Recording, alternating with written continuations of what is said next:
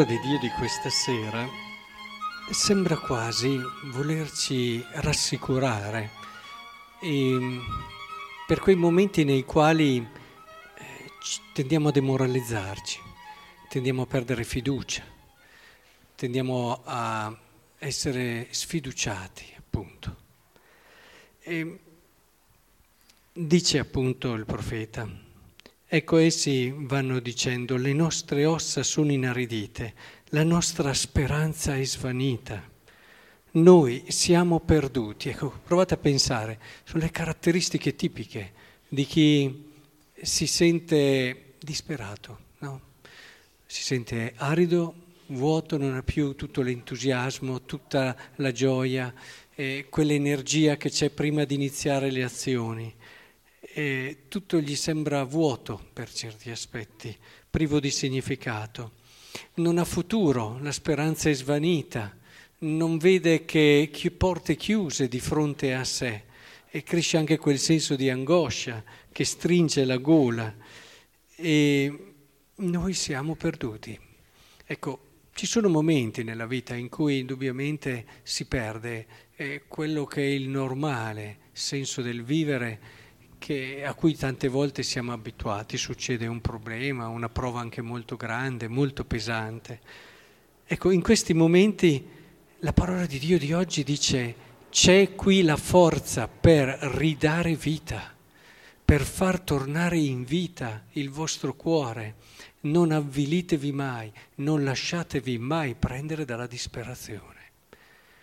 E questo è proprio quello che secondo me oggi dobbiamo prendere dalla scrittura, anche il Salmo. Nell'angoscia gridarono al Signore ed egli li liberò dalle loro angustie, li condusse sulla via retta. Signore, ci ascolta. Il problema è che quando hai questa, questo momento di difficoltà, di angoscia, di prova, tendi a chiuderti su te stesso ed è la cosa peggiore che tu possa fare. Occorre lì avere davvero un angelo accanto a te, che può essere un amico, che può essere una persona che ti sa raccogliere, ti sa capire, che invita a guardare oltre te stesso, proprio in quel momento lì dove tutto ti porta a vedere solo il tuo dolore e solo la tua prova. E in questo senso il Vangelo ci dà, credo, un criterio.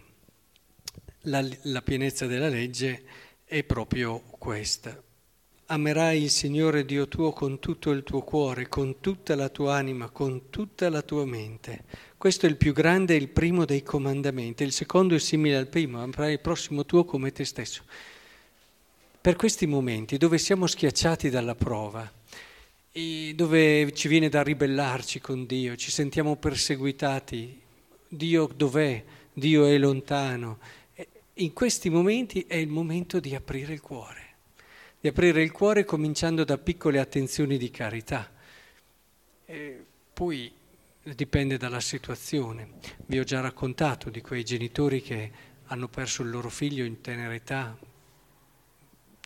sofferenze tra le più terribili, no? Non so se ci possa essere una sofferenza maggiore di perdere un figlio, magari anche per una malattia che ti lo fa proprio vedere eh, andare pian piano via magari dopo in certi momenti della malattia quasi non lo riconosci più e, e quindi ti muore quasi due volte. E genitori che sono stati lì e forse un piede dentro la disperazione ce l'hanno messo, ma poi hanno avuto questo famoso angelo che li ha aiutati a scoprire che potevano aprire una finestra che era quella di attenzione agli altri, hanno fondato un centro per aiutare tanti bambini che avevano gli stessi problemi e sono diventate un centro internazionale straordinario, fantastico. Sono diventati genitori di tanti nuovi bambini e loro stessi dicevano non avremmo mai potuto fare tanto bene che ha riempito la nostra vita senza questa prova. Con questo non dicevano che erano contenti di aver perso un figlio, ma dicevano che avevano scoperto in questa prova una nuova strada, una strada che aveva reso loro felici di poter fare tanto bene. E prima diceva eravamo chiusi nella nostra famiglia, nelle nostre esigenze, nei nostri bisogni. È come se questa prova è saputa vivere e aprire questo momento nella carità ha aperto un orizzonte nuovo. Ecco, nella parola di Dio abbiamo davvero questa forza, questa forza straordinaria. E provate nei momenti in cui tendete un po' ad avvilirvi, a vedere come tutto il mondo che vi crolla addosso, le persone che non vi capiscono, ad esempio nelle relazioni, ah ma non mi capiscono, ci si sente un po' perseguitati, non valorizzati per quello che magari riteniamo di avere diritto di essere valorizzati. Provate in quei momenti lì ad aprire il vostro cuore alla carità, a fare voi il primo passo in tante cose, il famoso primo passo com'è importante. Dio lo ha fatto con noi, ma è uno stile vincente, quello del primo passo, sempre. E proprio aiutare, aiutare a entrare in questo orizzonte e, e provate invece che star lì a ricriminare, a arrotolarvi sulla vostra sofferenza, provate ad aprire il vostro cuore in qualcosa che possa aprirsi a Dio, alla sua gloria e al prossimo vi accorgerete che quello che vi sembrava quando c'è una stanza chiusa, un rumore fa un eco terribile. Quando si cominciano ad aprire delle porte, delle finestre, ecco che è già tutto un effetto diverso. Quello che vi sembrava assordante come dolore oppure come angoscia può diventare realmente invece un qualcosa non solo di sopportabile, ma intuite che ci può essere dietro anche una possibilità di armonia. Ecco, in questo senso allora vi raccomando, lasciate che la parola di Dio, con gli strumenti che ha, perché riesce davvero la parola di Dio. Certo, a volte vedo che vanno dallo psicoterapeuta quando ci sono problemi di questo tipo.